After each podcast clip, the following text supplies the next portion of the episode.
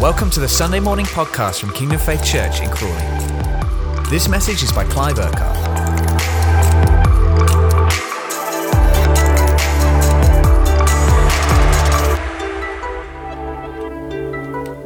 You are God Most High. There is no other God like you. You are the true and the living God. And Father, as I take hold of you this morning, I thank you that you take a hold of me.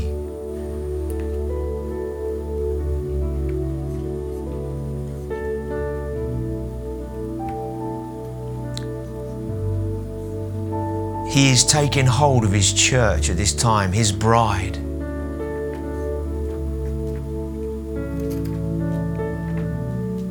He has his purposes to outwork.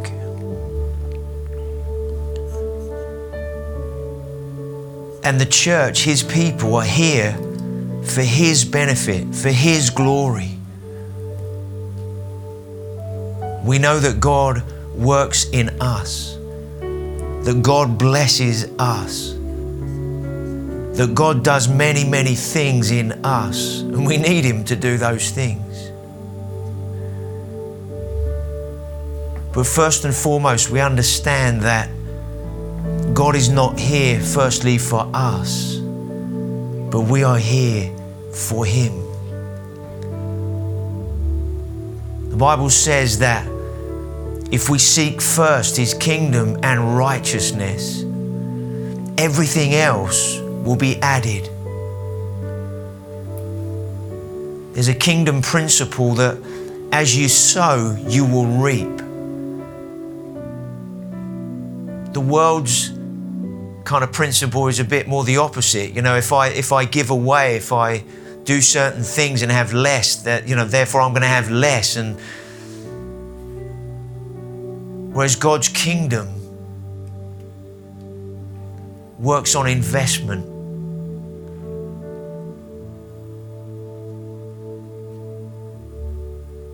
The Bible says that as we draw near to him, he draws near to us. As I sow, as I give, whatever that means, time, love, forgiveness, grace, mercy, whatever it looks like that we're giving, God will never be outgiven. But we understand that we are here for his purposes, for his glory, for his honor, for his name. I just want to read out a word that Pastor Jonathan Dyke sent me this morning. It kind of sums up so well what God is doing. He says, God has been preparing his church in secret during this time and is about to reveal his church, his people in public. A church that is clean and pure, a church of authority and influence. A church which is obedient and determined. A beautiful and dominant church. Victorious, overcoming church. A church, his people, being revealed in society, places of influence and power and authority. And as you let my word dwell in you and my spirit overwhelm you, I will bring you in to new and spacious places. Places that I've been preparing for you, people that I've been preparing for you. There will be a release of authority and grace, power and mercy, faith and love. Multitudes will see what I have been doing, and I will come, and then they will come to the wells of salvation. Wells which will flow with clear and refreshing water for the souls of men, drenching the nations with my glory, causing them to turn to me. God's been doing a work in every one of our hearts and lives during this last year or so. And he's been preparing his bride. And he's preparing his bride because he wants intimacy with him. And in that intimacy, we know him. In that intimacy, we allow him to work in and through us. In that place of intimacy, his life then flows out from us to others. I believe God wants to do some things in us this morning, not just bring a word with a bit of a response at the end. I believe God wants to do some things in us today. Part of it is an ongoing, fresh surrender to him. Surrendering to him never finishes. It's something we do every day. We're surrendering our thinking, our minds. We're surrendering circumstances. We're surrendering all kinds of things to him during the day, every day. Why? Because we want to live with the mind of Christ. We want to respond in the way that he would. We don't want to live in fear in any way, but we want to live in faith. We don't want to live in offense in any way, but we want to live in forgiveness. We don't want to live in doubt and unbelief. We want to live according to what he says and what he is doing. We don't want to live according to the circumstances around us and say they are the dominant thing. No, we want to live according to what he is saying and what that looks like as we apply it in our lives. And as we apply what he's saying in our lives, then we see the things around us change to then line up with what he is saying. And God has been doing something deep in our hearts and our lives. And that's been his heart during this time, in this last year or so. And it's a few weeks away, only 3 weeks time before Sunday mornings, we're going to begin to open up on Sundays in person and begin to be together in a bigger context than we've been able to for the last year or so. And I know we're all looking forward to that. And it's going to take a month or two to move into in-person meetings on Sundays in all the congregations and in the way that we are used to. But let's not take our eyes off what God is doing in us and amongst us. And I believe God wants to say things to us this morning from Luke chapter 5. And if you've got a Bible, I want to encourage you to grab your Bible and turn from here. Yes, the scriptures are going to come on the screen, but just grab your Bible and turn to Luke chapter 5.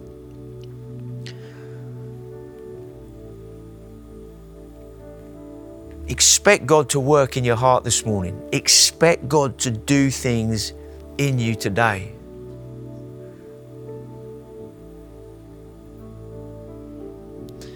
I had a weird dream last night. I don't normally have dreams, and I haven't even mentioned this to Jane this morning. It wasn't a nice dream, and I won't explain the whole thing, but basically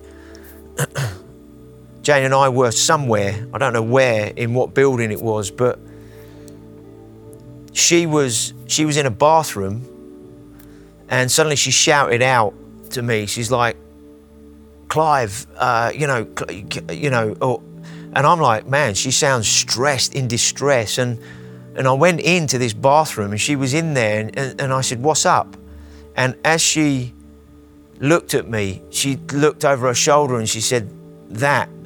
And at that moment, as I looked across her shoulder, this, I don't know how you want to describe it, this demonic presence just wanted to overcome both of us in that moment. And it was like this thing was trying to squeeze and throttle me in the throat. And immediately what started to rise up within me was, "In the name of Jesus, get out."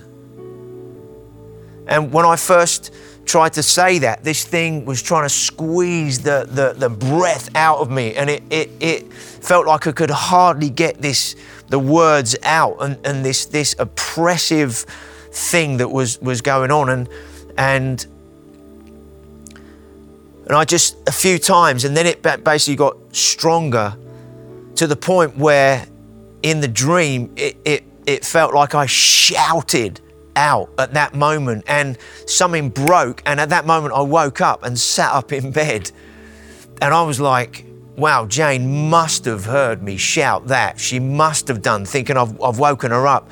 And I know in the middle of the night it's dark, isn't it? And I thought, well, she hasn't woken up.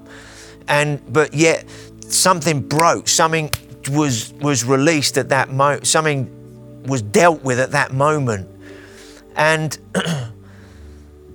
I sat there for a few moments, and it was, you know, when you've had an experience like that, you can be sitting there a bit like, whoa, you know, what's going on? And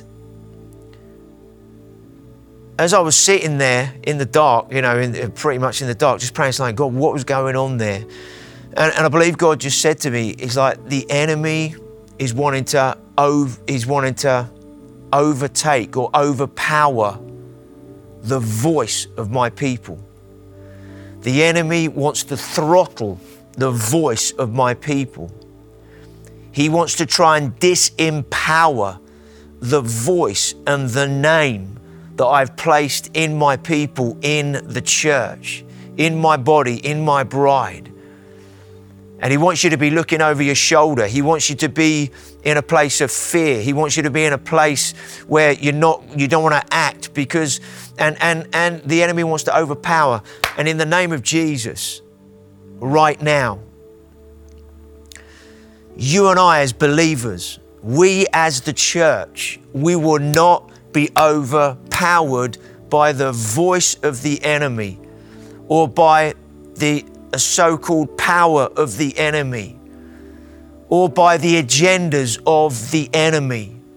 As the people of God, as the church of Jesus Christ, we will not be overpowered by the enemy or the agendas that the enemy seeks to work out through people and through scenarios. And I want us to agree together right now as the church, as the ecclesia. I love the fact that the young people are looking at the ecclesia, what that means over the next few weeks. And one of the aspects of the ecclesia is it doesn't just translate as simply an English church, a people called out who just are gathered. You know, we're not of the world anymore, but we're still in it. It doesn't just mean that. Ecclesia means a people who rule and reign, a people who take dominion, a people who make decisions with authority that brings change. That's part of what the word ecclesia means. And I want us to agree together right now. And what we're doing as we agree together is not just about our own lives in this moment that we're agreeing. We're agreeing together over our nation. We're agreeing together over our towns right now. The voice of God, the authority of His word, that the people of God who carry His name and carry His word and declare who He is and declare His gospel, the truth of who He is, the people of God will not be silenced. The people of God will not be overpowered. The people of God will not have their air blocks, their spiritual air blocks, if you like, or even the natural ones to be able to then speak, overpowered and silenced by the enemy.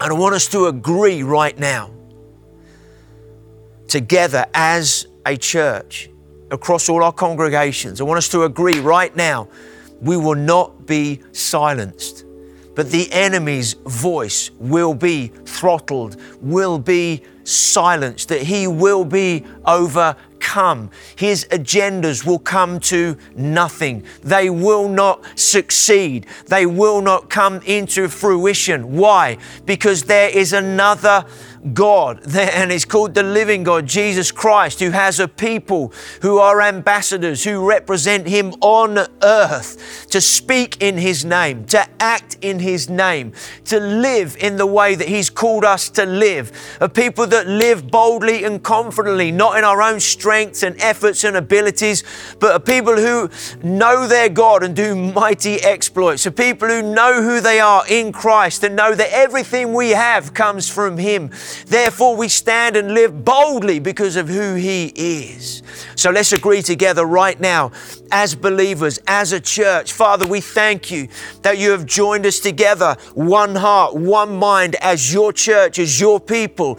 And we stand right now in the Spirit together to say no to the voice of the enemy, no to the attempts of the enemy to try and overpower, to try and silence who we are or the church in this nation. We agree right now as the people of God, and we take authority over every lie of the enemy, over every agenda of the enemy, where he seeks to try and silence the church and put the church in a corner. Say, you cannot do this any longer. You cannot do that anymore. We take authority over that and we tear that down right now.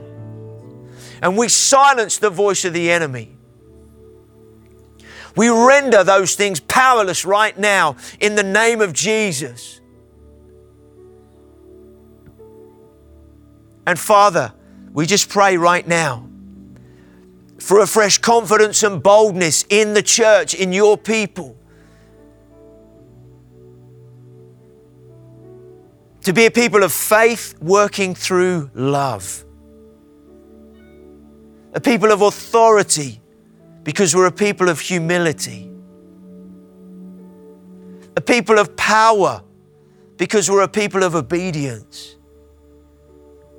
Surrendered, submitted to You. Father, I thank You for a fresh release of Your Spirit in our own church, in the churches, in the towns where we have congregations, in this 25-mile radius and beyond. Father, we thank You for a fresh release of Your Spirit in these days to accomplish all that You are wanting to do in this nation, Father, so that once again in this nation, like that was declared yesterday in the Duke of Edinburgh's funeral, the scriptures that were declared about Jesus Christ being the Son of the living God, be it that Jesus Christ is God, the declarations that went over our nation yesterday, that there is only one God and His name is Jesus Christ. We thank You for the scriptures that were read and declared yesterday over our nation, reminding us who, once again, and reminding the enemy once again who this nation belongs to, that this nation is a blood-washed nation.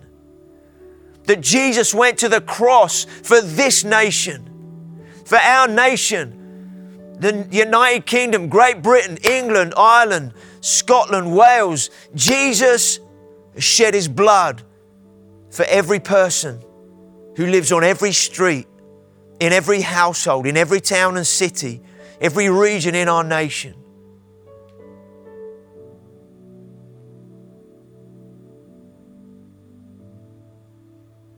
And so, Father, we thank You right now for Your lordship in this nation, across the aisles of this nation.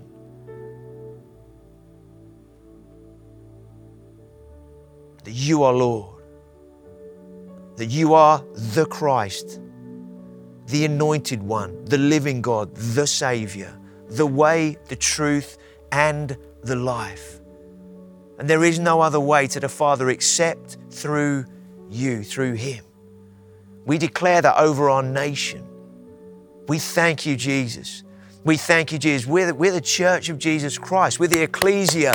We stand up in the authority that He's given us as believers, individually in our lives, so that we live in victory and there's a lordship in our minds, in our hearts, our emotions, in our own lives. But also we stand together as the people of God, as the ecclesia for our nation, for our towns and cities, and say, hey, enough's enough. We are not going to shrink back. We are not going to be silenced. This is who the living God is, and this nation belongs to Him.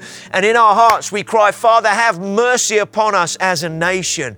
Have mercy on who we are as a nation. Father, don't treat us as we deserve when we turn our backs on You as a nation.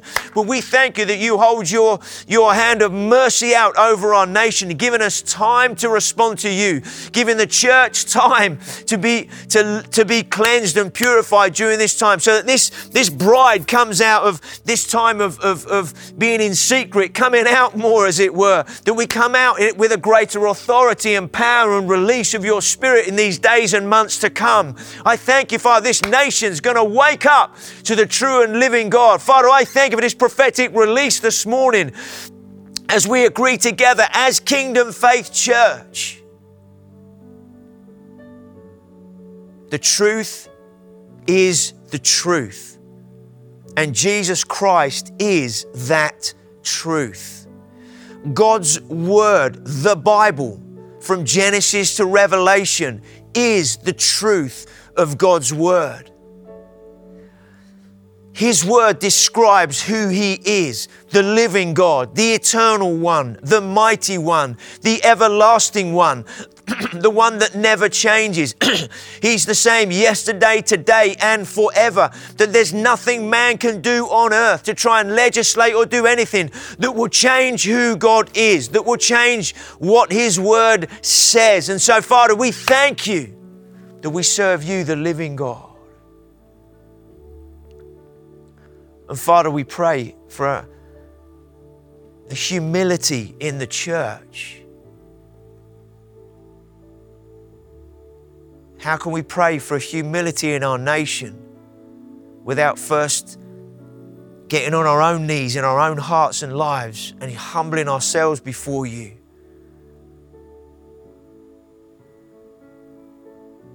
So that we as a church are a humble church. And where the church is humble, there's a humility, a brokenness even. And when we use the word brokenness, we don't mean being broken people in the sense of that we've got loads of problems in our lives in that sense. Because God heals the brokenhearted. God heals where there is brokenness because of life's traumas and incidents and everything else. God heals. But there's another kind of brokenness in the Bible, and that brokenness is where we live broken before God in the sense of there's a humility, there's a contrite heart, there's submission, where there's any pride in our lives has been broken, that we don't think of ourselves more highly than we ought, that we go to our knees first saying, Father, I need You. I don't want to live without You. There's a brokenness in our lives where we're seeing who God is, and we see who He is and say, God, I'm not worthy, even though He's made us worthy. So that brokenness doesn't turn into I'm not worthy of God any longer, because He's made us worthy. But you live with this sense of awe saying, wow, God, I'm just not worthy of who You are, but yet You've made me worthy. What does that mean? It makes you full of thanksgiving, knowing that you couldn't have done any of this by yourself. And God wants us as a church to live in brokenness, in that sense, before God, a humility, submission, dependence, availability, obedience, responsiveness.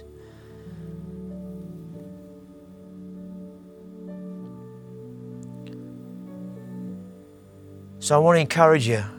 I'm sure He has been doing a heart work in you as He has me, and I know my wife Jane and others of you. I know He's been doing stuff because conversations we've had with people, and God is doing something deep, deep, deep at this time.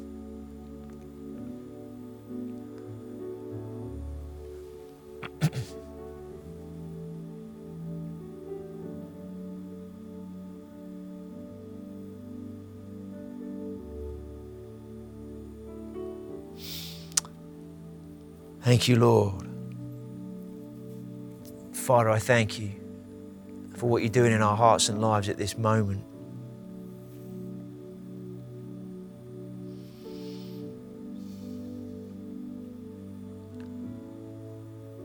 Thank You, Jesus.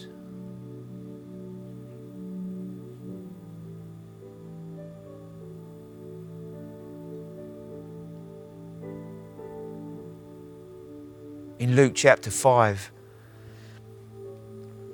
At the beginning, it talks about Jesus standing on the edge of Lake, the Sea of Galilee, Lake, as it puts in here, Gennesaret. And it says the people were crowding around him and listening to the word of God. Don't you love that picture? Picture that. Some of you have been to the Sea of Galilee, up into the Capernaum, sort of north part of the Galilee area of the Sea of Galilee. Maybe just picture a lake, Jesus standing on the edge of it, and loads of people crowding round. And they're crowding round because they want to hear the word of God. I believe that's a prophetic picture, if you like, of what we're going to see take place in these coming months and years. The people crowding to come and hear, or crowding around who Jesus is, not just coming here on a Sunday, if you understand what I'm saying. This is not about Sunday meetings. People wanting to crowd around Jesus, wanting to press into Jesus because they want to hear what he's saying. They want to hear his word, because when he speaks, it's different than when anybody else speaks. There's a sound that comes from his voice, the words that come from his lips. And when he speaks, it sounds like no one else. And people were crowding in around because it was like, man, when this guy speaks, something happens. When he speaks, something happens in me. When he speaks, things happen all around. And the crowds were pressing in. And we're coming into those days. You might say, well, it doesn't look like it in the natural. It looks like things are going the opposite way. The more opposite they go to the kingdom of God, the more we see the kingdom of God at work.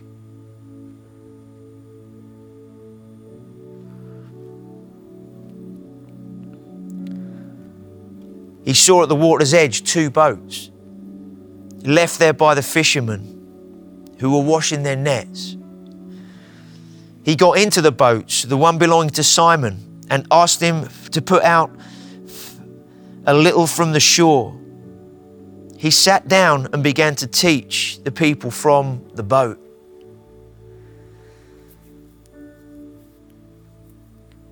Another view of the crowd, if we can put it this way, is before COVID. Everybody, Christians, going to church and going to hear the word, crowding around the word, wanting to hear what God's saying. And during this time, God's been doing something deep in our hearts and lives. And in this story, what he does, he gets into the boat and he comes out from the shore, and then he begins to teach the people. Their perspective begins to change. Instead of crowding around him on the shore, they're now looking across the water. And Jesus has changed positions. He's moved from where he was into a new position. And they're looking at him and they're listening to him now with a different view, different scene behind him. Then in that moment, when he finishes teaching, he says to Simon in verse 4, "Put out into the deep water and let down the nets for a catch." Simon answered, "Master, we've worked hard all night and haven't caught anything, but because you say so, I will let down the nets." It's interesting, it says master there. And we can easily think that he was already one of Jesus' disciples because he called him master. He wasn't following Jesus yet at that point. He was still fishing, still doing whatever he was doing with his life. But he'd obviously heard a bit about Jesus. He may have heard some teaching then while he was doing his nets. He could hear this guy, this rabbi, somebody who'd begun, "Hey, have you heard about this Jesus?" And he'd heard enough to call him master or teacher or rabbi, but he called him master. "We've worked hard all night, but because you've said so, we're going to do it." And there was enough going on in his heart and his life at that moment to respond to, even though he didn't understand fully what was going on, he was like, "Yeah, but we've done all of that. Then in verse 6, when they'd done so, they caught such a large number of fish that their nets began to break. And I believe Jesus wanted to, there's a few things I believe he wanted to do in this moment. Having been teaching the crowds and they're gathering around him, wanted to hear what he was saying. He then changed his position to give them a different perspective. Then he did something that they weren't expecting, whether it was Simon the fisherman or the crowd. And in one sense, Jesus was now living out a parable that he was going to explain in one sentence at the end of what was about to take place.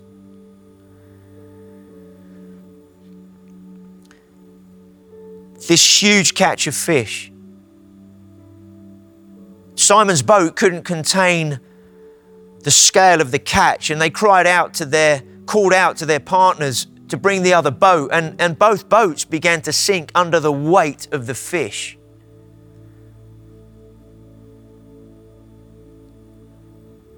What was Simon's response in that moment? It says he fell in verse 8. When Simon Peter saw everything that took place, he fell at Jesus' knees and said, "Go away from me, Lord, I am a sinful man."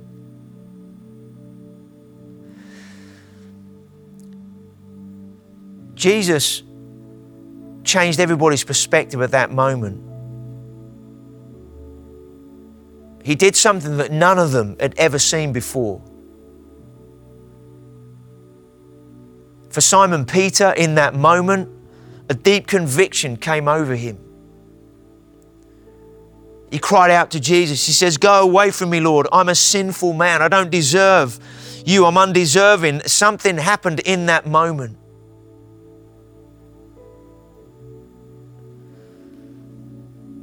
But what was Jesus' response? In verse 10, he says to Simon, "Don't be afraid. From now on, you will fish for people." It's like Jesus created this scenario in front of them that was like a parable. He could have told a story to everybody. Hey, one day there was a fisherman and he put his boat out into the deep and he was told to put his nets on the other side, and when he did, he caught all these fish, and his response was that he then bowed down and he could have told a story like that, but instead he's like, "No, I'm not going to tell a story. I'm going to unfold and begin to show who I am and what I want to do with people's lives." And what he was saying to the crowd as well as Simon was, "Hey guys, this isn't just about hearing the word and being fed. This is about following me." Because what was the response with Simon Peter, his brother John and James and the partners in his business? It says at that moment they left everything and followed Jesus.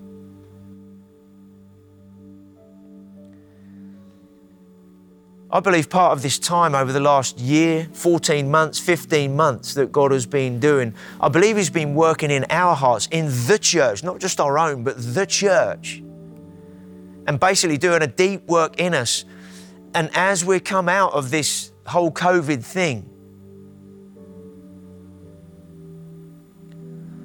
God has been working in his people, his church, to have a church that's going to follow him. It means to follow him that you leave some things behind. Simon Peter fell on his knees before Jesus and said, "I'm a sinful man, I don't deserve you, go away from me." The thing that God does in our lives is he separates out the sin and deals with the negative, the stuff that can't go with us on the journey to follow him.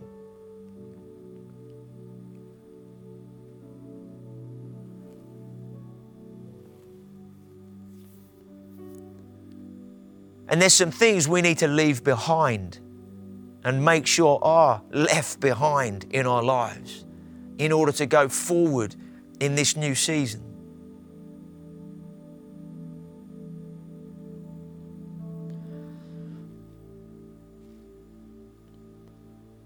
I'm going to read a few lyrics from a song that encapsulate this so well. The heart of the Father for you and I, His people. Because it's like there's a deep work that God has been doing, is doing, and is going to continue to do. It's a liberating work that He does in our hearts and lives, because when He deals with the negative, it enables us to live in the positive of who He is and all that He's done for us. But Jesus came to reveal who the Father is. He says, I've not come with my own words, but the words I speak are the ones that the Father gives me. I've not come to do my own actions or my own thing. I only do what I see the Father, or only what I see the Father doing. They're the things that I do. And Jesus' heart was to reveal the Father. But Jesus also came to reveal the kingdom. Two key things: to show the way to the Father and to talk about the kingdom and show what the kingdom was like. And as this parable was unfolding, Jesus was showing what the kingdom is like. It's one of abundance. It's one of salvation. It's one, as Simon Peter fell on his knees and saying, get away from me. Jesus didn't reject him in that moment. Instead, He picked him up and said, hey, Peter, instead of living the way you have lived, I've got a new life for you. And I'm now going to give you purpose to live in a new way. And so you're not going to get caught up in saying I'm a sinful man any longer. And you get away from me, Lord, and all that. Instead, your response is going to be, God, I want to go where you are. Jesus, I want to walk with you. I want to follow you because of who you are and what you've done. And Jesus picks him up and says, come, follow me. From now on, you're going to fish for men. I've got a purpose for you. I've got something for you to live for now.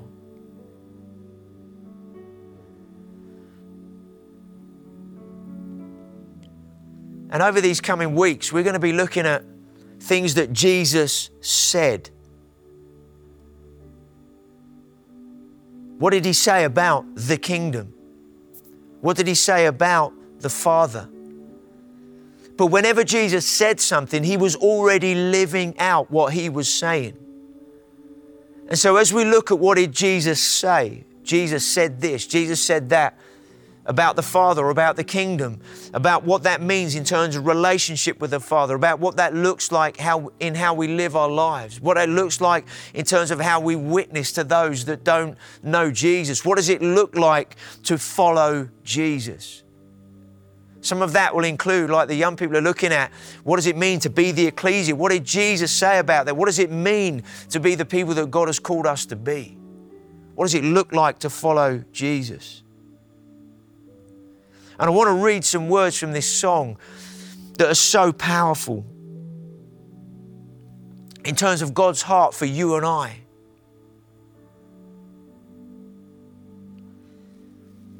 The song is called The Father's House. And the first line says, sometimes on this journey, I get lost in my mistakes.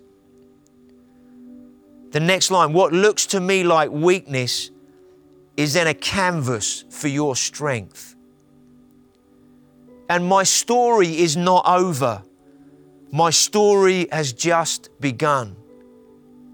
Failure will not define me, because that's what my Father does. My Father defines me, not failure, but the Father, my Father, defines me.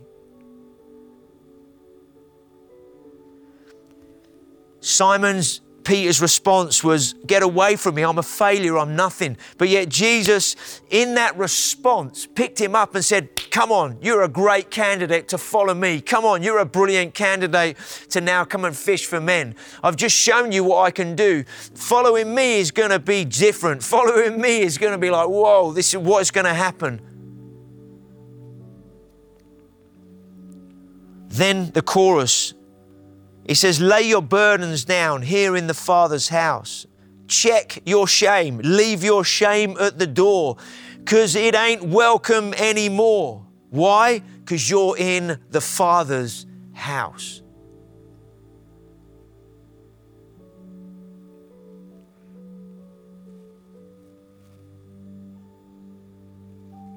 And in this context, this is another verse. In the Father's house, in relationship with the Father, as we walk with Jesus, listen to this, prodigals come home, the helpless find hope, love is on the move when the Father is in the room. What does that mean? Your life, my life, this is the room that the Father lives in by His Spirit.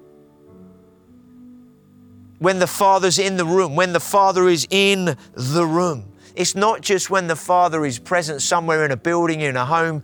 It's when the Father is in the room. It says here, prodigals come home, the helpless find hope, love is on the move. Prison doors fling wide, the dead come to life when the Father is on the move. Miracles take place, the cynical find faith. Jericho walls are quaking, strongholds are shaken. Love breaks through when the Father is in the room. What was Jesus doing in that story? He was showing the love of the Father in that moment. Simon Peter says, I don't deserve you. Yet Jesus says, come on, follow me. You're going to now fish for men. And on this journey, I'm going to show you who the Father is. I'm going to show you what the kingdom's like, what you're part of, what you can live in the good of, how you can inherit the kingdom. I'm going to show you what it means to follow me. It's going to be exciting. It's going to be challenging. It's going to be different. Some of it, you're going to get persecuted for what you believe. Because Jesus said to them at one stage, if they persecuted me, they're going to persecute you.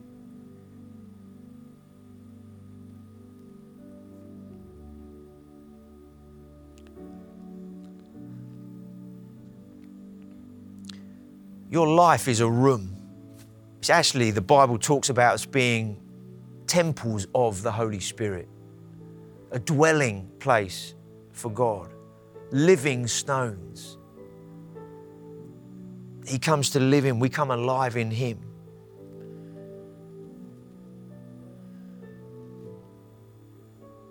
And when God's in your life, it's like you become like an engine room. Your life becomes like an engine room of God.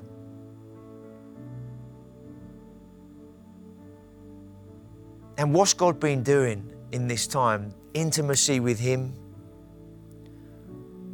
a dwelling place, abiding, remaining. He's been working, moving. He's been convicting of stuff that's not right.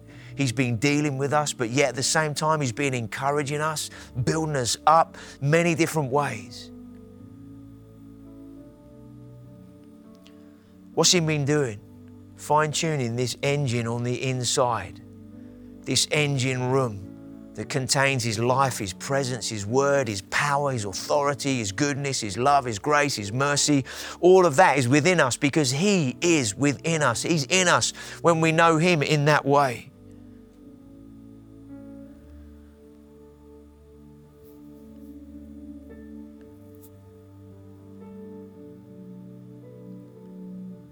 And God wants to release this energema, this God energy, this God power. This word energema, that's what it means.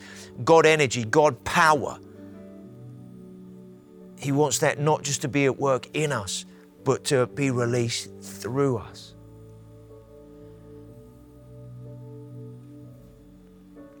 We've heard some stories recently of just through words of knowledge, people getting healed, sitting in their homes, in different ways over the last few weeks. That's just first fruits, bits and pieces, if you like, of what God's doing. It's amazing because His life transforming what happens in those moments. But the same God who gives a word of knowledge and heals somebody sitting on their couch is the same God that is in you, that when you speak and you bring something from God to someone else, then there's a release of God to do whatever it needs in somebody's life, whether it is somebody gets healed or there's a breakthrough or release or whatever takes place. You have the same Holy Spirit. You have the same word in you because you're an engine room of God. You have His life and His power, His authority in you. And as we humble ourselves, like Simon Peter did in that moment, he fell at Jesus' knees. As we humble ourselves like that, day by day before God, say, God, I don't want to live today in my own effort, power, strength, ability, skills, gifts, understanding, wisdom, or anything. As we submit all of that, say, God, I want to live in your life, power, wisdom, authority, gifting, whatever that means. We want to live available.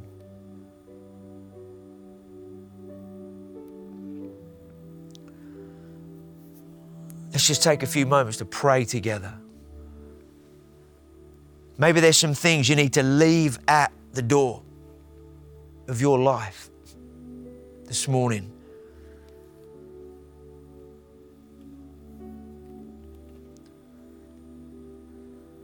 Only you know what they are. Things you need to leave at the door. It could be shame. You know, when you ask God to forgive you, boom, He forgives you right away. Wipes the slate clean. And the power of shame that tries to, I give you an identity that says, you're never going to be good enough for God because of this, that, and the other. That's a lie from the enemy. Shame doesn't define you. It's your Father who defines who you are.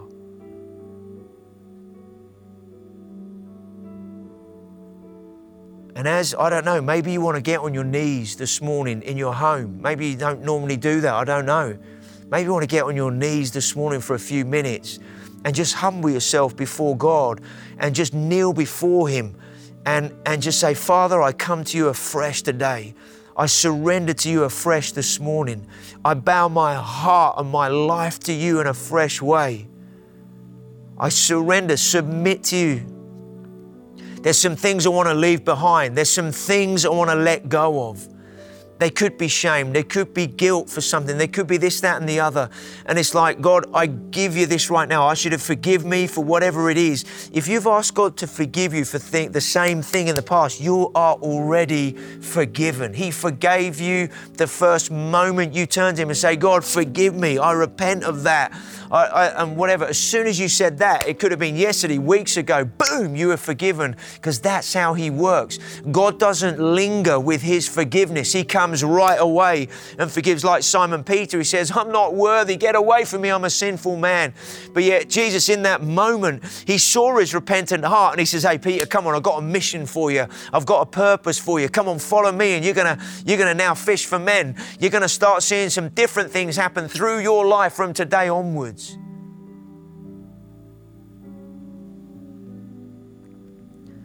Maybe you just need to submit afresh, just in your life in general, your decision making, some decisions you've got ahead of you. Maybe you need to submit your finances to the Lord.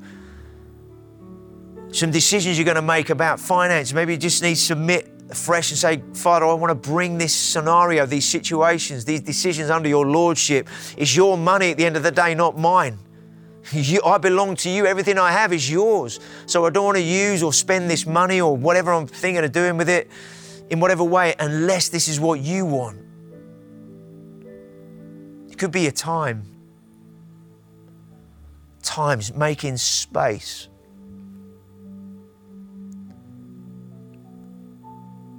Could be your work, business, whatever it is. Father, I just submit. I humble myself and I bring my work to you, my business.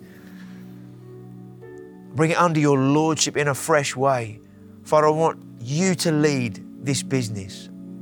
I want you to be Lord in my workplace.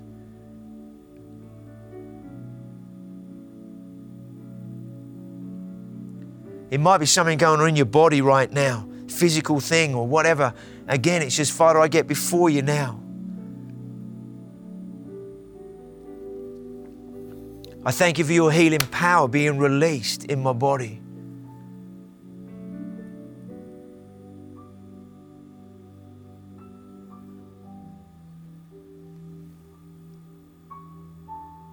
It's simply so that we can follow him.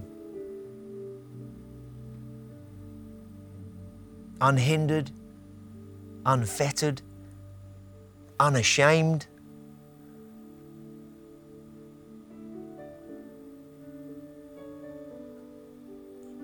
Thank you, Lord.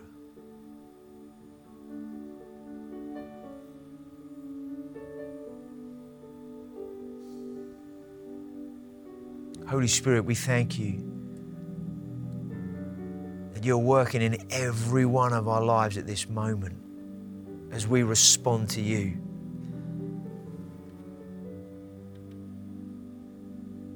Some of you watching this morning, you might not know Jesus. You might have never responded to him or heard about him or whatever. You might have been watching this morning, maybe for the first time. If you have, welcome. Great to, I know you can see me, I can't see you. Great to have you with us this morning. Maybe you've been watching over for a while now and you've been checking things out, asking questions, and maybe you know that because of what's going on in you, this inquisitiveness, it's like God's working in your heart and your life, and you know he is, but you haven't surrendered your life to him yet.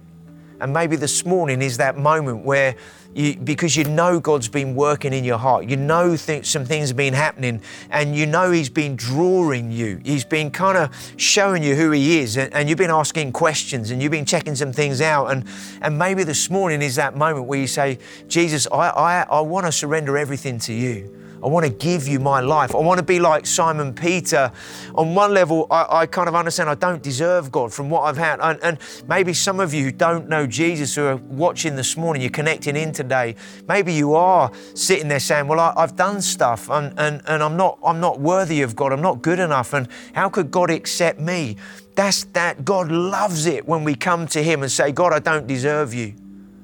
I've done stuff that whatever. And one of the best things that God loves to do is forgive. Clean us up, sort us out, take away the pain, deal with the guilt and shame. That's one of the things that God loves to do. Why? Because he is a good father. He's never failed anybody, and he will never fail, because the Bible says he never fails.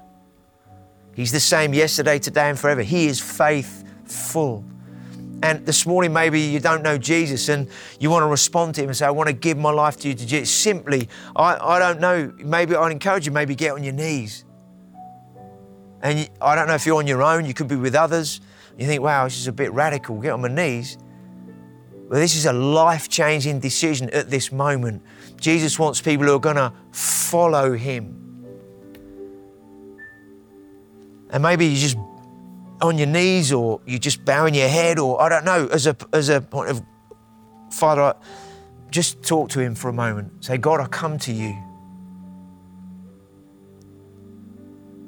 I need your forgiveness. I need your freedom. I need your healing. I need you. And maybe just ask him right now, God, forgive me.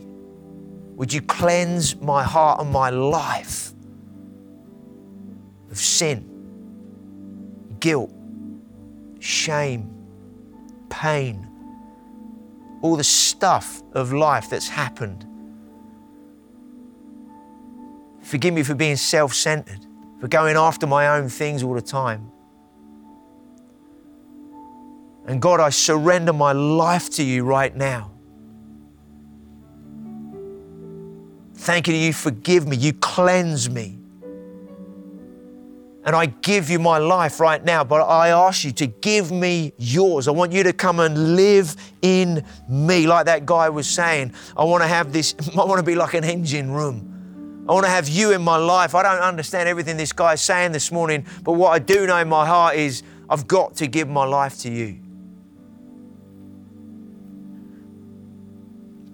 Father, I just pray for every person responding like that this morning, that you would move in their heart and life right now, that they would know there's a change happening in their heart and life at this moment. I thank you, Jesus, for your lordship coming in, your saving grace coming in right now. I thank you, Jesus, that you're changing lives and hearts right now. I thank you, Jesus. And Father, I thank you for that release in the whole body of your Spirit in a fresh way to do only what you can do in and through us.